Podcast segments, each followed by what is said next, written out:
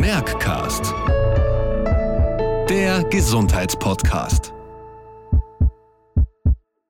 Hallo und herzlich willkommen beim Merckcast, dem Gesundheitspodcast. Ich begrüße bei uns im Studio Professor Dr. Thomas Stefanelli. Er ist Facharzt für Innere Medizin, Kardiologie und Angiologie, tätig in der Koordination und als Vorstand der ersten medizinischen Abteilung am Donauspital. Herzlich willkommen. Herzlich willkommen, danke für die Einladung. Sehr gerne. Herr Professor, Sie haben versprochen, uns heute was über das wichtige Thema Leben nach einem Herzinfarkt zu erzählen. Was spielt sich bei einem Infarktereignis in unserem Herzen eigentlich so ab? Ja, durch den Verschluss einer Herzkranzarterie wird ein Herzmuskelabschnitt nicht mehr ausreichend mit Sauerstoff und Energie versorgt. Kommt es zu keiner Wiedereröffnung des Gefäßes innerhalb von sechs Stunden, einem sehr kurzen Intervall, der in den meisten Fällen mit anhaltender Angina und Pectoris verbunden ist, sterben Muskelzellen und es bildet sich eine Narbe am Herzen aus. Was sind die möglichen Folgen eines Herzinfarktes? Gelingt es, das Gefäß innerhalb der ersten Stunden wieder zu eröffnen, bleiben keine die Funktion einschränkenden Narben zurück. Bildet sich jedoch ohne rasche Rekanalisation des Verschlusses in einem kräftigen Gefäß eine größere Narbe, bleibt die Pumpfunktion der Herzkammer herabgesetzt.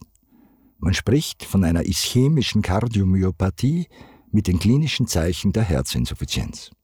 Letztere würde sich zum Beispiel durch Atemnot bei Anstrengungen, dem Bedürfnis mit mehr Pölstern zu liegen, geschwollenen Knöcheln oder Unterschenkeln bzw. der Abnahme der Belastbarkeit äußern. In jedem Fall sollte ein Fortschreiten der Atherosklerose mit der Bildung neuer Stenosen hintangehalten werden. Es hängt somit sehr viel von der Mitarbeit des Patienten ab, wie sich die Jahre nach einem Infarkt entwickeln? Ja, Ziel ist es primär, der Atherosklerose Einhalt zu gebieten. Die Voraussetzung ist, dass die Patientinnen und Patienten spätestens nach einem Ereignis ihre Risikofaktoren und die strengeren Zielwerte kennen. Die Hauptrisikofaktoren sind Rauchen, Diabetes, erhöhte Cholesterinwerte, vor allem LDL-Cholesterin und Übergewicht. In der Regel ist eine Lebensstilanpassung unerlässlich. In den meisten Fällen beinhaltet dies mehr körperliche Bewegung und eine Änderung der Essgewohnheiten, inkludierend Menge und Auswahl der Hauptmahlzeiten, mancher Snacks oder Süßigkeiten zwischendurch oder zuckerreiche Softdrinks. Die Umstellung muss aber nicht zwingend mit einem Verlust an Lebensqualität verbunden sein. Gibt es eine Zeit im Jahr oder eine Zeit am Tag, die ähm, besonders risikoreich ist, um einen Herzinfarkt ähm, zu erleiden?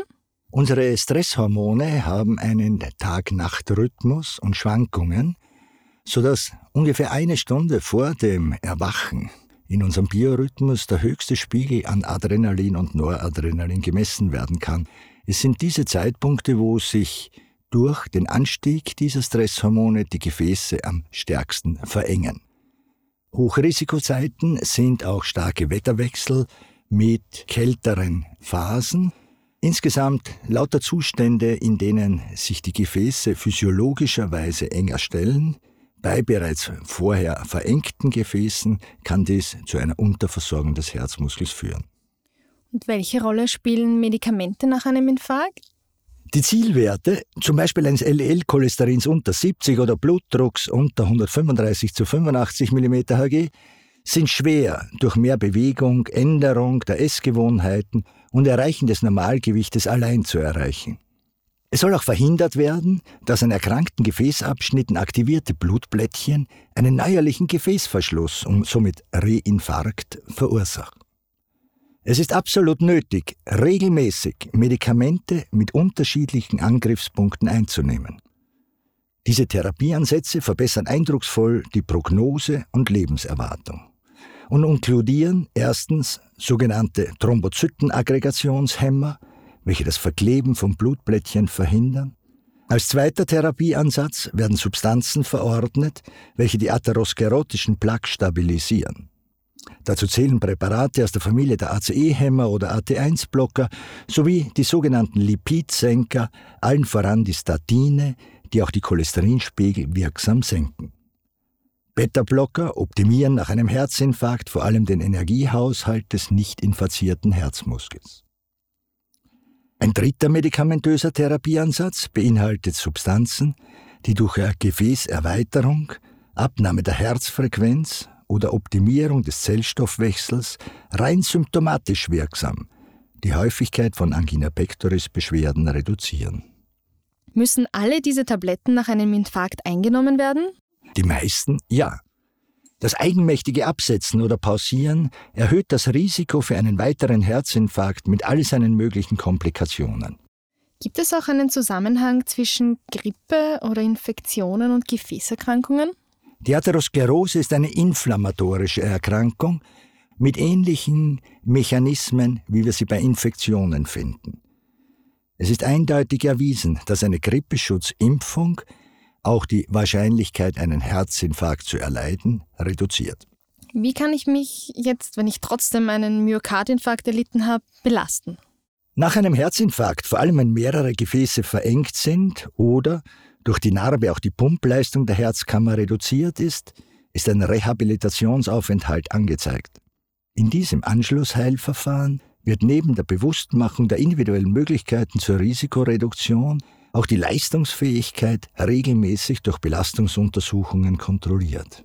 Dadurch kennen die Patientinnen und Patienten ihre Leistungsgrenzen. Sollte kein Rehabilitationsaufenthalt stattgefunden haben, werden die Fahrradergometrie sowie ein Herzultraschall nach drei Monaten empfohlen. Im weiteren Verlauf sollten diese ambulanten Belastungstests spätestens dann wiederholt werden, wenn sich eine Änderung der Symptome ergibt und Angina pectoris Beschwerden oder Atemnot neuerlich oder bei geringerer Belastung auftreten. Nun vielleicht zu einer Frage, die sich viele in der Ordination nicht direkt fragen trauen, aber ganz wichtig ist, ist neben den Alltagsbelastungen auch das Sexualleben eingeschränkt? Ja, ähnlich den Empfehlungen für Flugreisen besteht zwei Wochen nach einem Infarktereignis ein höheres Risiko für Durchblutungsschwankungen, zwei bis sechs Wochen danach ein mittleres Risiko, sofern keine Zeichen der Herzinsuffizienz vorliegen. Stabile Patientinnen und Patienten haben sechs Wochen nach einem Herzinfarkt ein geringeres Risiko bei Alltagsbelastungen.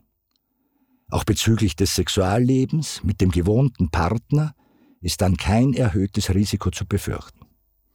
Herr Professor, können Sie uns kurz zusammengefasst noch einige Tipps für Patientinnen und Patienten mit einem Herzinfarkt geben? Kurz zusammengefasst, kennen Sie Ihre Risikofaktoren? Versuchen Sie diesen konsequent gegenzusteuern? Nehmen Sie regelmäßig die empfohlenen Medikamente ein? Nehmen Sie ärztliche Kontrolltermine wahr? Suchen Sie Ihre Ärztin oder Ihren Kardiologen sofort auf, wenn sich das Beschwerdebild ändert. Zuletzt genießen Sie auch nach einem Herzinfarkt das Leben und versuchen Sie, positiv an die kommenden Herausforderungen heranzugehen. Herr Professor, vielen Dank für das Gespräch und den wertvollen Beitrag. Danke für die Einladung.